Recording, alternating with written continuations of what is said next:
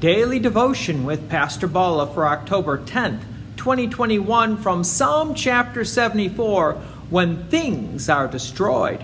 Verse 1 O God, why do you cast us off forever? Why does your anger smoke against the sheep of your pasture? Remember your congregation, which you have purchased of old which you have redeemed to be the tribe of your heritage. Remember Mount Zion, where you have dwelled. Direct your steps to the perpetual ruins. The enemy has destroyed everything in the sanctuary. The psalmist here is in a lot of pain. Why? The sanctuary is destroyed. So the psalmist is grieving and asking God to remember the congregation, that is, the community of believers who gather together in the sanctuary. Verse 4 Your foes have roared in the midst of your meeting place. They have set up their own signs for signs. They were like those who swing axes in a forest of trees, and all its carved wood they broke down with hatchets and hammers.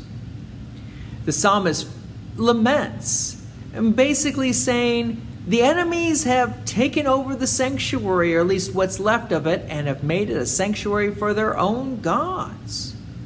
Now the psalmist goes into details how the sanctuary was destroyed. Verse 7 They set your sanctuary on fire, they profaned the dwelling place of your name bringing it down to the ground. They said to themselves, We will utterly subdue them. They burned all the meeting places of God in the land.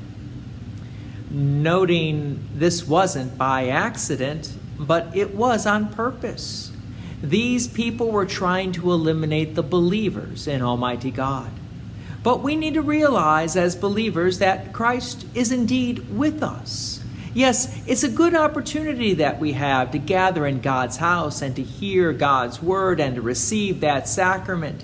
But even when the church is physically taken away, that is, the physical structure, like where I'm standing right now, is taken away, the true church, which is the community of believers, can still gather around God's word and sacraments.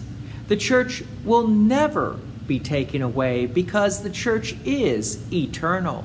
The physical buildings may fall, but Christ is eternal. And we need to remember that Jesus Christ is the source of our life, not the building around us. Verse 9 We do not see our signs. There is no longer any prophet, and there is none among us who knows how long.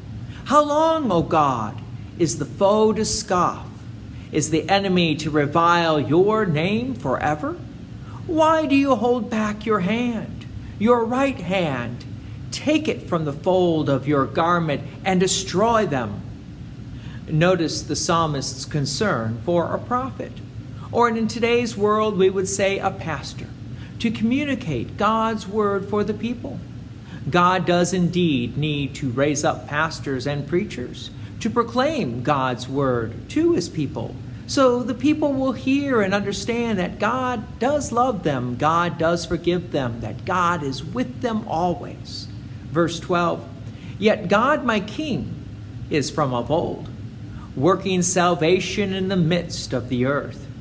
You divided the sea by your might you broke the heads of the sea monsters on the water.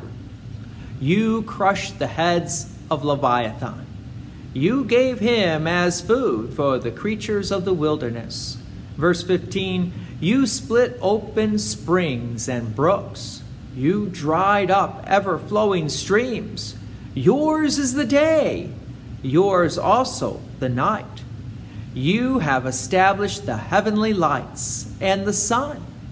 You have fixed all the boundaries of the earth. You have made summer and winter. Here, the psalmist is recalling all the wonderful works that God had previously done. And is asking God to continue to restore and bless his people.